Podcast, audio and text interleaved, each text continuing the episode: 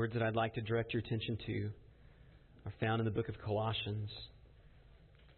We're looking at Colossians 4, verses 5 and 6.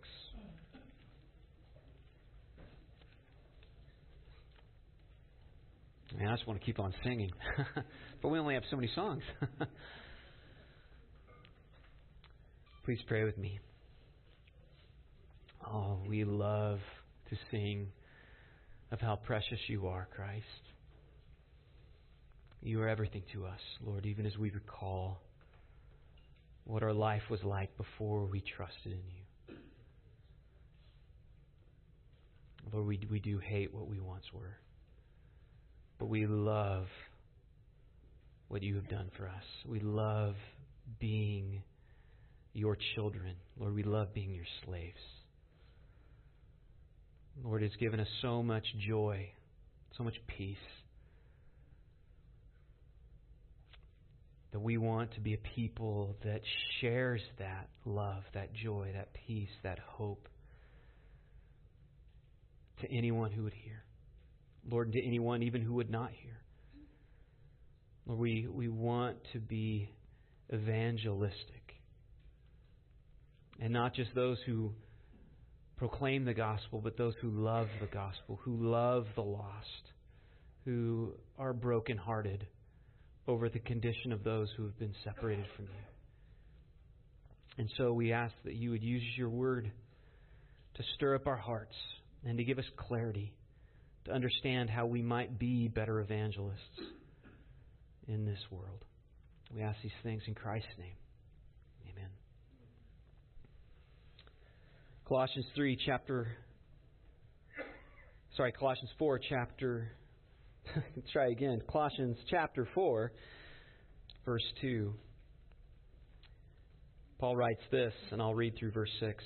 Continue steadfastly in prayer being watchful in it with thanksgiving. At the same time, pray for also for us, that God may open to us a door for the word to declare the mystery of Christ, on account of which I am in prison, that I may make it clear which is how I ought to speak.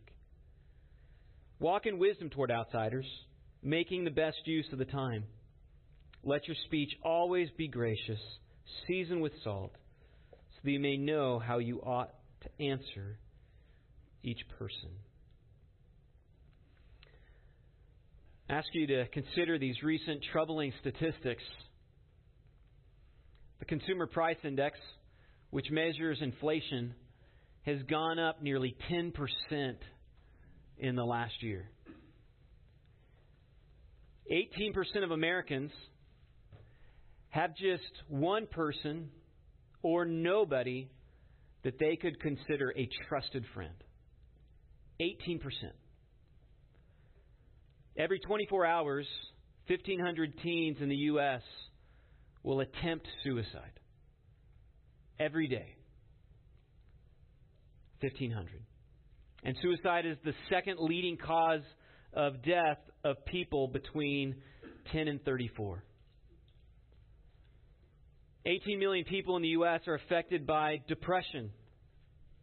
19 million Americans suffer from specific phobias.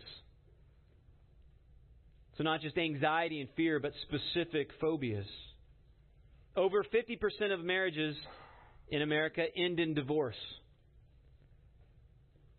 40% of U.S. children are born out of wedlock. Almost half. According to a 2018 Gallup poll, 59% of millennials believe that pornography is morally acceptable. And a third of Americans believe that there were more than two genders, according to that poll. Now, these are just statistics of people within our nation. Doesn't measure what people in the rest of the world believe. So these are statistics that measure people that we see every day. Walking down the street, when we're getting a coffee uh, at the coffee shop, at the cubicle next to us. And we possess the ultimate answer to their greatest need. And not only do we have the only true hope for their parched souls, but the church has actually been commanded by the Lord to tell people of the hope that He has given them. As you know, before Jesus left His disciples, He commanded them, Go therefore and make disciples of all nations, baptizing them in the name of the Father and the Son and the Holy Spirit, teaching them to observe all that I've commanded you. And then likewise in Matthew 9:37 he declared, "The harvest is plentiful, but the laborers are few. Therefore beseech the Lord of the harvest to send out laborers into harvest." And so the church has been charged by Christ to tell the world that he is the only answer to their greatest need. And so we have to, I think, honestly ask ourselves how are we doing in fulfilling this command? Evangelism is one of those topics, I think, that tends to have polarizing effects. Now, for some people, they just get fired up when they hear the word evangelism. They love it and they get excited. And others, though, they feel squeamish or uncomfortable just hearing the word. Now, I think unfortunately, many who get fired up are often enthusiastic for the wrong reasons. Because they see it as an opportunity to show what they know, to prove their courage or boldness, or just they love getting into arguments. And those who often who feel squeamish or uncomfortable often are for good reasons because they they fear manipulating people. Uh, they they fear that they're being asked to do something that's unnatural. It's out of place with who they are. And I think most of this is because many of the, the, the examples that they've seen of evangelists are just plain rude and offensive. And so they have a hard time reconciling what they see as evangelism and what it looks like to love a person. How can love be so obnoxious and rude? And so, to help those who feel intimidated by the idea of sharing their faith, I want to encourage you this morning. Please don't think of evangelism as a work that needs to be done, as some task that, that needs to be borne, some performance that you need to learn how to be good at, like you're performing on stage. Rather, think of evangelism as an opportunity to share what is most important about you. Think of evangelism as sharing what you love. Just consider how grandparents just love to talk about their grandkids, and nobody's shocked by it, even if you don't know their grandkids. Or how veterans just love to share funny stories while they were on deployment of just the crazy things that happen. Or how high school athletes like to talk about, you know, their certain plays, their glory days, like Uncle Rico. Not Rico, not you, but if you catch the reference, you know what I mean. So, but the difference between these things that people just like to tear, uh, talk about and the gospel is that these things are, are often what is important about us and what we value, but the gospel is not just the most important thing about us, it is also the greatest need that other people have. So it's the most important thing for them. It's not just the mo- most important thing to us. And so think of evangelism as being you sharing your greatest love and that greatest love being the very thing that another person needs to hear about. Your greatest love being that other person's greatest need. And so, my prayer for this message is that the term evangelism from here on out would just be sweet and pleasant and, and exciting to you.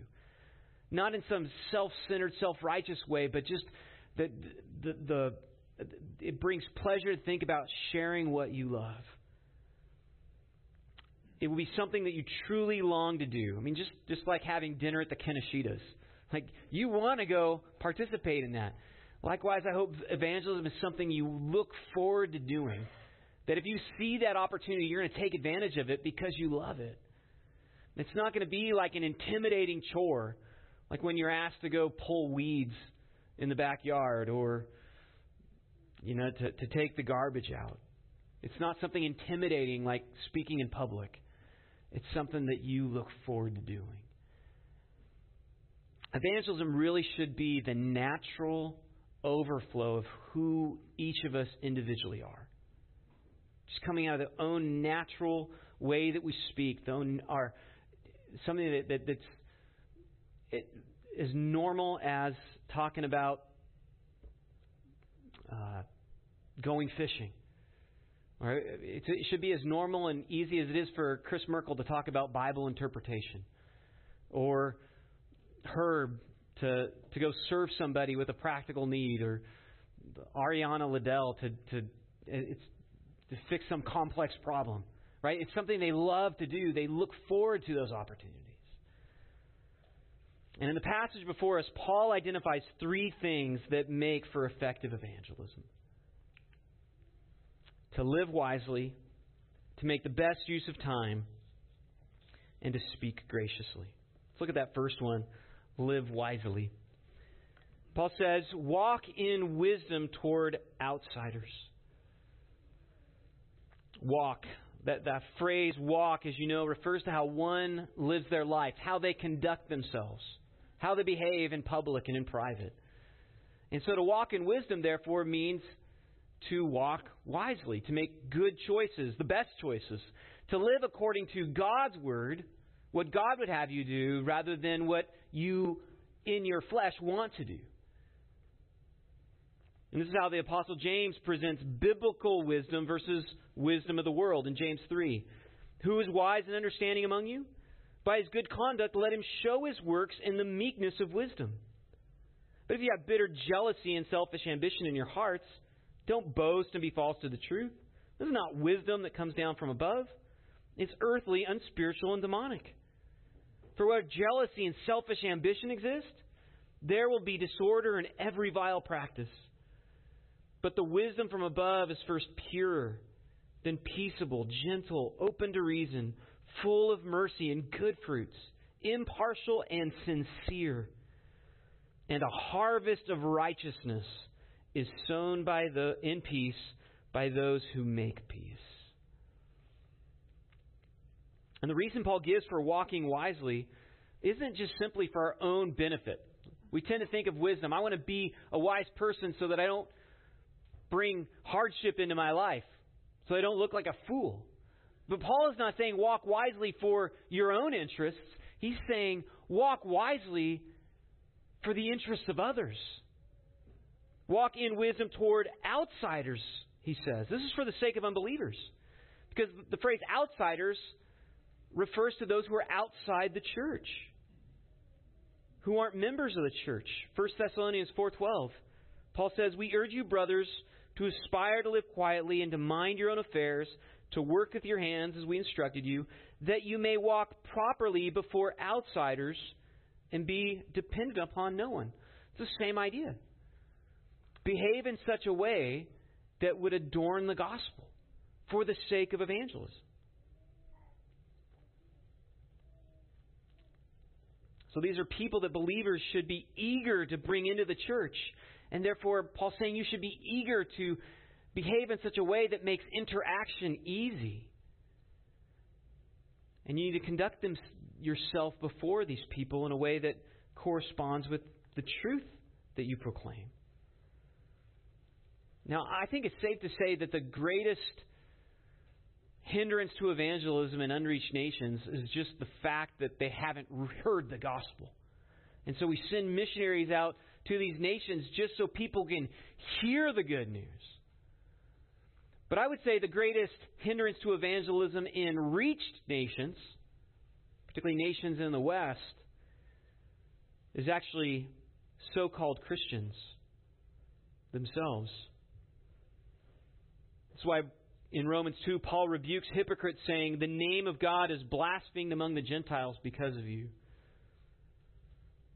A survey made by the Ipsos Research this year indicated that 76% of Americans affirm that Jesus was a historical figure.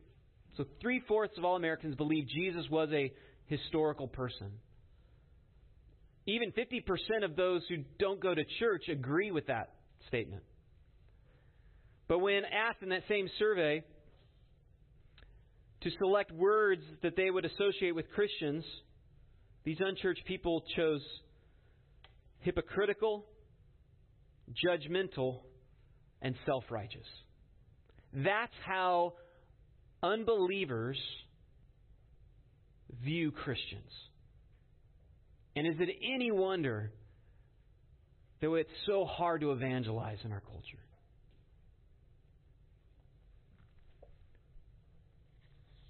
John MacArthur makes this helpful comment. If a person's offended by God's word, that is his problem. If he's offended by biblical doctrine, standards, or church discipline, that's his problem. That person's offended by God. But if he's offended by our unnecessary behavior or practices, his problem becomes our problem. It's not a problem of law, but a problem of love. And love always demands more than the law. We need to walk the walk if we're going to talk the talk. And really, our lives bear testimony, should bear testimony that we have been transformed by the gospel. We bear witness of its power. In fact, that's what it, the word martyr actually means. It means to, to bear witness to something, to testify. When people gave up their lives in the early church, they were testifying that they had more hope in Christ than they did in this life. So much hope that they were willing to give up their lives. And it shows that they really believe what they say when they are willing to die rather than to compromise. And likewise, our lives bear testimony to what we really believe. Our choices show what we really believe. As Francis of Assisi famous, famously said, preach the gospel at all times, and if necessary, use words. Now, that's a phrase that many evangelicals hate because they, they think that what Francis is saying is that we shouldn't preach the gospel. But do you know where Francis got this statement? 1 Peter 3 2. Speaking of wives to wives of unbelieving husbands, that they may be won without a word by the conduct of their wives when they see your respectful and pure conduct. Francis wasn't suggesting that we shouldn't teach. If he was, he's a horrible hypocrite. He taught all the time. He proclaimed the gospel all the time. He, he, he founded uh, uh, an institution of other uh, uh monks who would follow after him and teach what he taught. He's making a hyperbolic statement in order to emphasize what is often forgotten and emphasize what the apostles taught that our lives need to correspond with what we teach. We need to not only proclaim the gospel, we need to live according to the gospel. We need to show that we really believe the gospel by how we live and speak. Our lives shout what we truly believe. They, they radiate what we truly treasure. You can know what most people treasure within minutes of meeting them. Certainly within days. Alvin York, the famed Sergeant York, was born in the backwoods of Tennessee on the 13th of December, 1887. He was the third of 11 children that were born into a poor farming family. His parents were devout Christians. But when Alvin was 24, his father passed away. And then Alvin himself turned away from Christ. He said, I quote, I got in bad company, and I broke off from my mother's and father's advice and got into drinking and gambling. I used to drink a lot of moonshine. I used to gamble my wages away week after week after week. And I used to stay out late at nights. I had a powerful lot of fistfights. He actually got busted selling weapons illegally. He once got into a knife fight with a, with a man over a girl. He even shot up a tree just outside a worship service, which of course disrupted it. And his mother had always prayed for her children, and, and the wilder that Alvin became, the more she would pray. And, and she didn't fail to share the gospel with him. She shared the gospel many a times. She invited him, and he came along to many of the church revival services that they would have in those their small church there in Tennessee. And yet, even though he had heard the gospel many times, his heart remained hard. And one night, after a long evening of drinking and fighting, he came home to see his mother sitting in the rocking chair up waiting for him. And she had never waited up for him before. And so when he came in, he says, Why don't you go lie down? And she said, I can't lie down.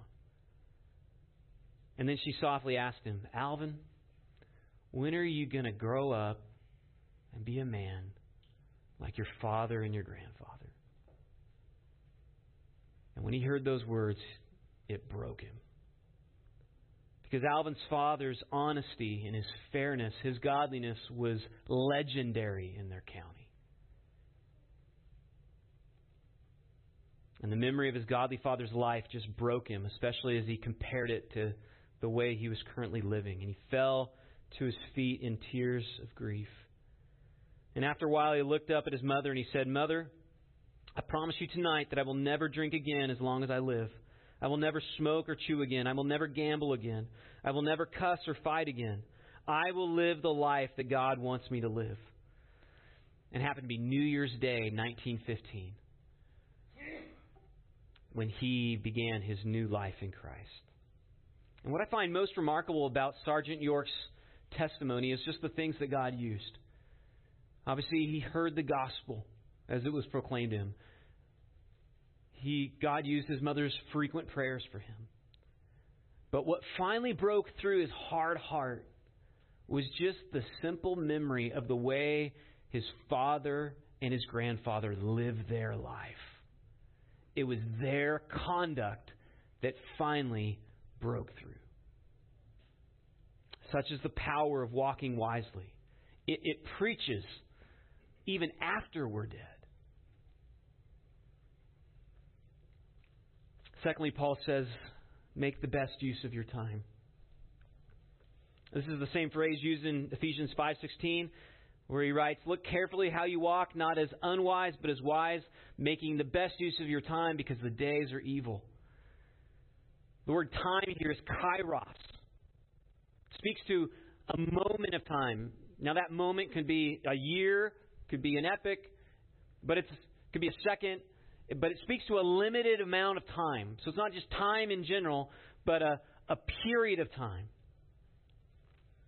a fixed amount of time. And the idea here is that we are to take advantage of the time that we have. We're, we're to use it purposefully, specifically with an eye towards evangelism. We need to buy it up, to not waste it. In fact, literally it says redeeming the time. The word redeem actually is the same word that's used to describe Jesus' redemption of us. He redeemed us from the curse of the law, having become a curse for us. And if you think about it, that suggests that redeeming is going to be costly. Redeeming the time is going to cost you time. Taking advantage of gospel opportunities is, is going to cost you your pride. It may cost you just something you want to do. Could cost you your dignity or your friendships, even your job.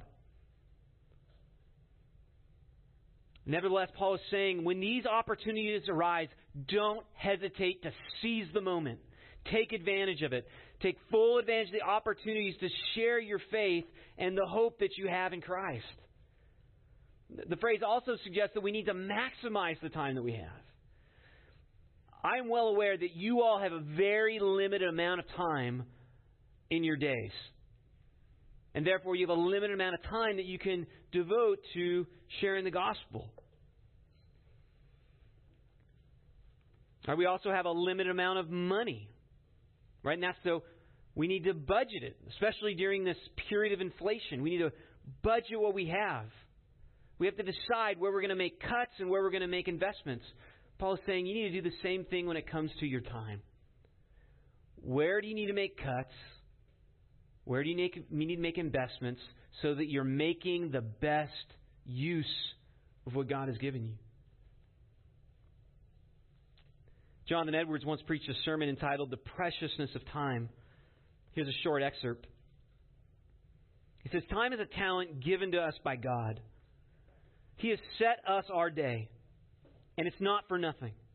Our day was appointed for some work. Therefore, if He will, at day's end, call us to an account. We must give account to Him of the improvement of all our time. We are God's servants.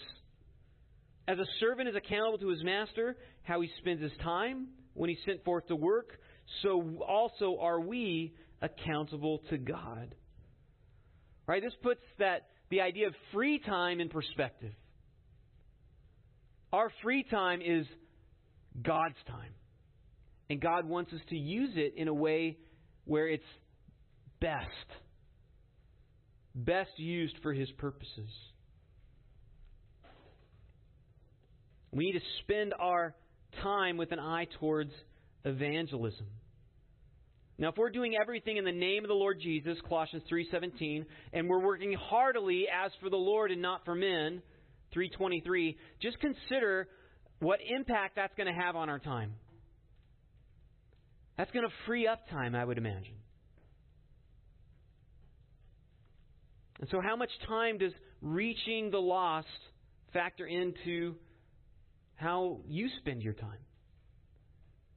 Is that like when we set our budgets for our money, we have categories that we want to make sure we get covered.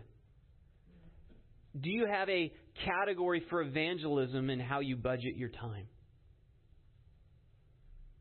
After a month goes by, do you think, how much time did I invest towards prayer for the lost, towards speaking to the lost?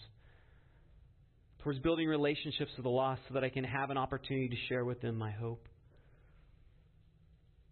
And I'd say just begin to think about who you interact with the most. Because these are the people you're going to most likely have the opportunity to share your faith with. Your coworkers, your neighbors, your children, your spouses, right? That they may be won without a word by our conduct. Parents, just consider that you only have 18 years or so with your children to help them not only to understand the gospel, but to see it as precious. So you should be constantly praying, constantly considering how can I show my children that this isn't just a philosophy that I believe, this is my love. This is what I live for. I love Christ. And so I, I don't mean how many church programs can you get involved them into? How many event, you know, movies, Christian movies you would have them watch? How many sermons you give them to listen to? But how do you personally show them that Christ is precious to you? So that they would see, they would witness what it looks like to love Christ. And you only have 18 years or so to show them that. A limited amount of time. Susanna Wesley was the famous mother of John, Charles, and Samuel Wesley. Arguably the most impactful Englishmen of their century. And Susanna actually bore 19 children, but only 10 of them survived. And with her husband being frequently gone, she was responsible for the management of all the household affairs. And yet, daily, daily, she steadfastly taught all her children from the Word of God and by her own example. And usually, two hours a day, while the ten, the ten children would read or study or they'd play around her, she would sit in her kitchen chair with her apron pulled up over her head, and she would spend time in the Word and in prayer. She called it her tabernacle or her tent of meeting. And everybody in the household knew that that was not a time to disturb mom unless there was some emergency that came up. It was her time to converse with her God. She also made it a rule for herself to spend an hour each week alone with each of her children in order to spiritually invest in them. So she knew she needed to both show the preciousness of Christ to her children on a daily basis, teach them on a daily basis, but personally invest in each of her children on a regular basis as well. And is it therefore any surprise that her children had such an impact on the spread of the gospel in their generation? Some of our favorite hymns are those written by Charles Wesley. John Wesley, of course, was one of the great evangelists alongside George Whitefield that started the Great Awakening, the first Great Awakening there in Britain.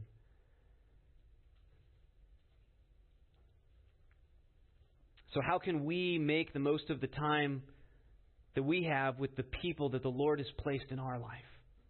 God has placed unbelievers in your life. Consider how can you maximize your time to best invest in them? Thirdly, we need to speak purposefully. Speak graciously. Let your speech always be gracious, Paul says in verse 6. It, it, remarkably, this is actually how Jesus' words were characterized and described. Luke 4.22. And all spoke well of him and marveled at his gracious words that were coming from his mouth. They said, Is this not Joseph's son? I mean, they were impressed by his words. They were full of grace. They had a, this supernatural flavor for it. So don't just think grace in terms of kindness though it may have to do with that. But really, the primary emphasis here is, is on God's power of the Spirit. The, the, the root word there is grace. God's grace in which we stand, grace that, that causes us to, to go from death into life. So, graciousness is speaking of powerful words. I think graciously spiritual captures the force of the Greek here. Just as a person's accent exposes what country they're from, our words should expose where what country we are from. Should have a spiritual accent to it. Again, just think about how Jesus spoke to people. He was often just very direct, honest, always spoke the truth, and yet he also gave hope. He's also gentle always wanting to provide assistance to anybody who would ask, never turning anyone away in anger. In fact, even when his disciples were shooing people away that they didn't think were very significant, Jesus got angry then. He said, No, let him come to me. Remember the various ways he spoke to Nicodemus, the great leader of Israel, who probably everybody spoke to with great respect. He was very direct and said, Unless you're born again, you will not inherit the kingdom of God.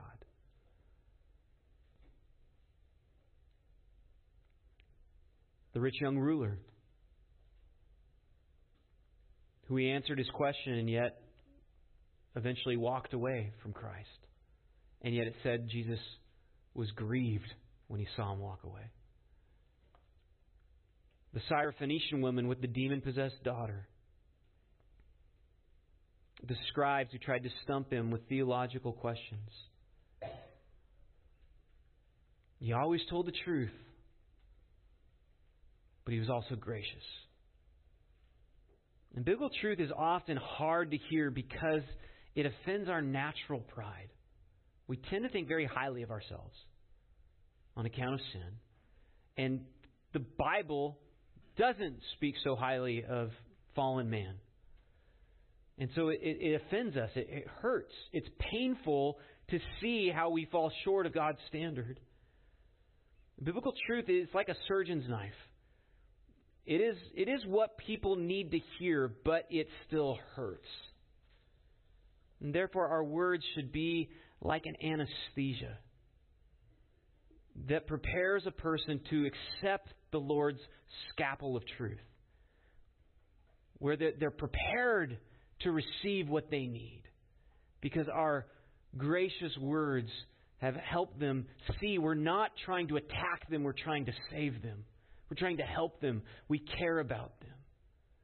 Our words should be like anesthesia. And notice the preposition Paul uses always.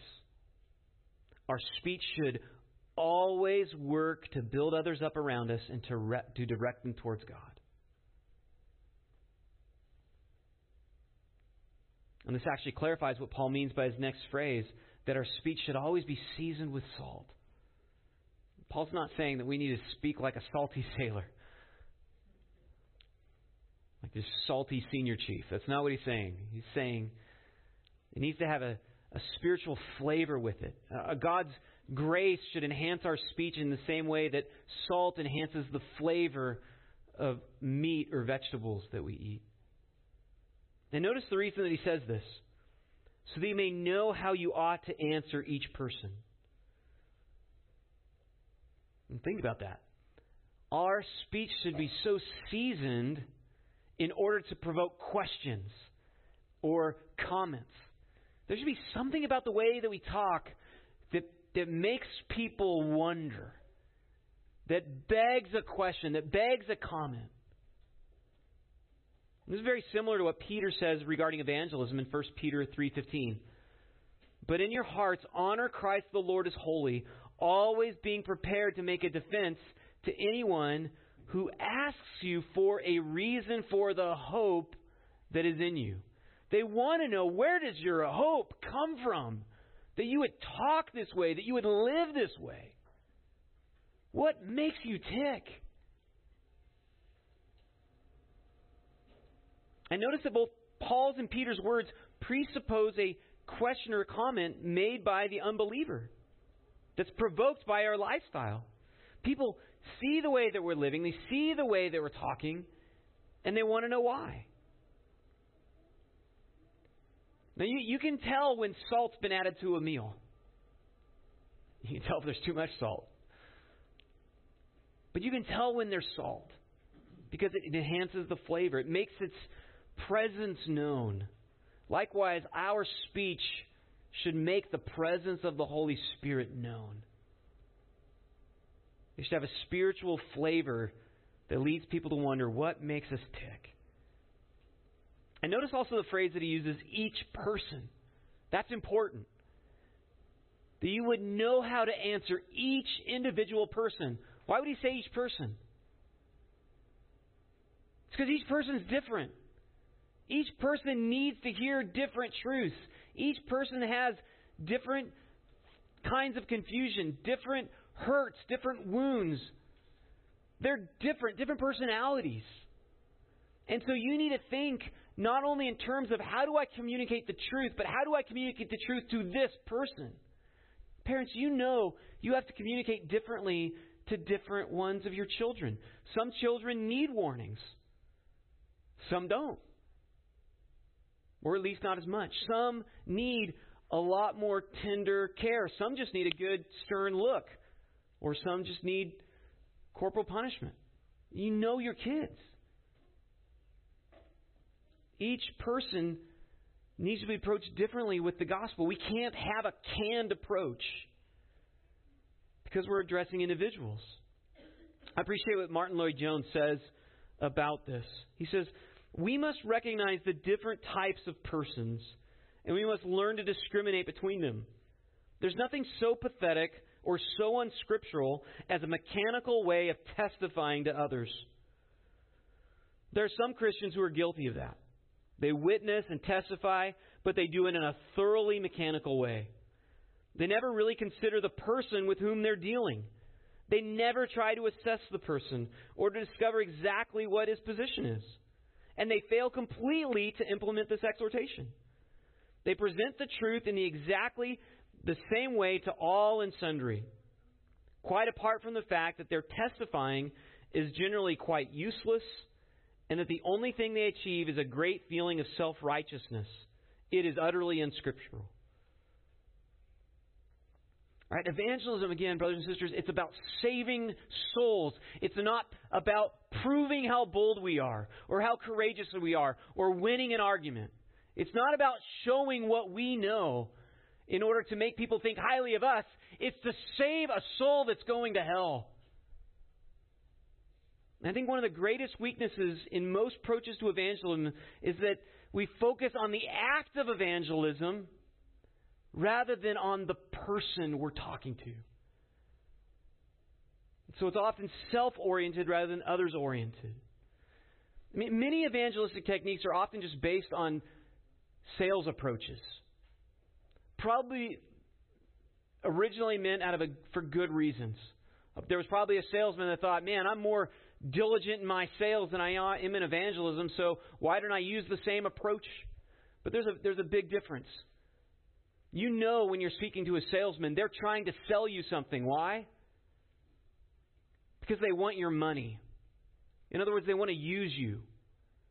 You are something to be won over for their benefit. Sales is manipulation, brothers and sisters. How many salespeople do you know that really care about your soul? Maybe a Christian salesperson does. But when they communicate, they care more about your soul than they do about their job to sell you something. We don't want to take our techniques from salespeople, but from Christ. Jesus came to seek and save the lost. And you see his heart in those parables that we read about the lost son, the lost coin, the lost sheep. He came to reach individual people, to save individual people with real demons, with real griefs, who had faced real rejection, who had no hope in their lives. He wasn't just coming to talk about what he wanted to talk about. He came to seek and save the lost. It was for them. And think about what he did. Not only he did he preach, he laid down his life for them. How many salespeople do you know that have laid down their life for another so that they could sell them a product? It's not what happens. Brothers and sisters, we need to not think what can we how can we use this person, how we can manipulate this person. We need to think about how can I show that this that their salvation means more to me than my own life.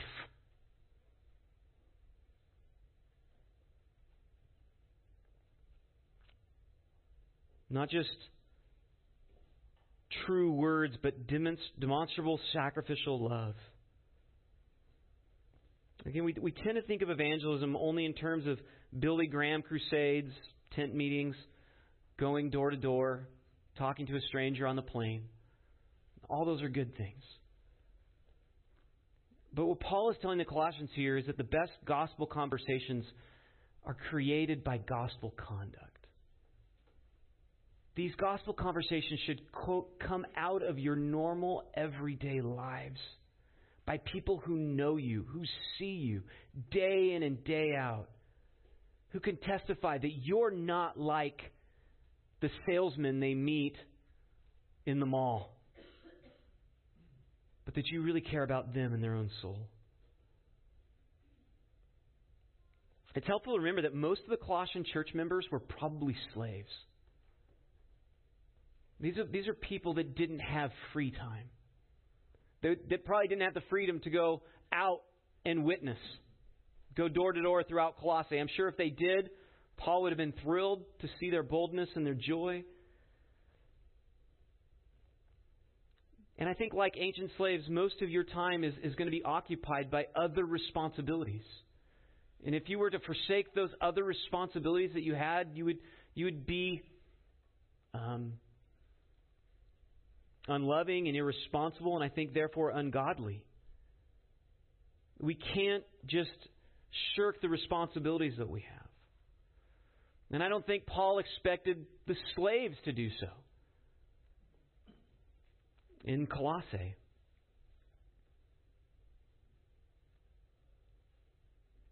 I think what he expected them to do is just to believe the gospel and to, to make every opportunity they had in how they lived their life, how they spoke, how they used their times. And they would, they would, they would live their, eyes, their lives, sorry, they would live their lives specifically towards, with an eye towards evangelism. They would realize that they'd been put in these people's lives for a reason.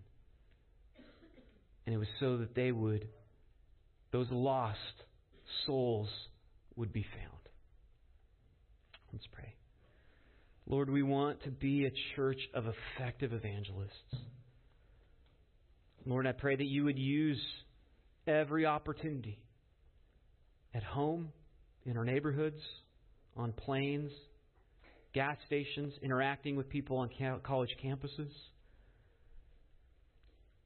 Lord, give each of us wisdom what we need to do to be better evangelists. How we need to change in the way that we live, how we allot our time, how we speak. And Lord, I pray that you continue to bring forth opportunities, cause doors to open for the gospel. And Lord, help me to be effective in my evangelism, even as a preacher, in my counseling with others, in my proclamation of the gospel, or just in Bible studies. Lord, in every interaction that I have with unbelievers. Lord, cause us to be a church that loves to see the lost come to faith.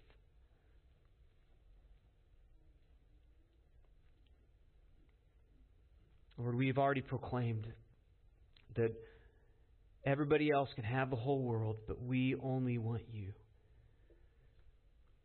Lord, help us to live in such a way that that's evident to the unbelievers around us. We ask these things in Christ's name. Amen.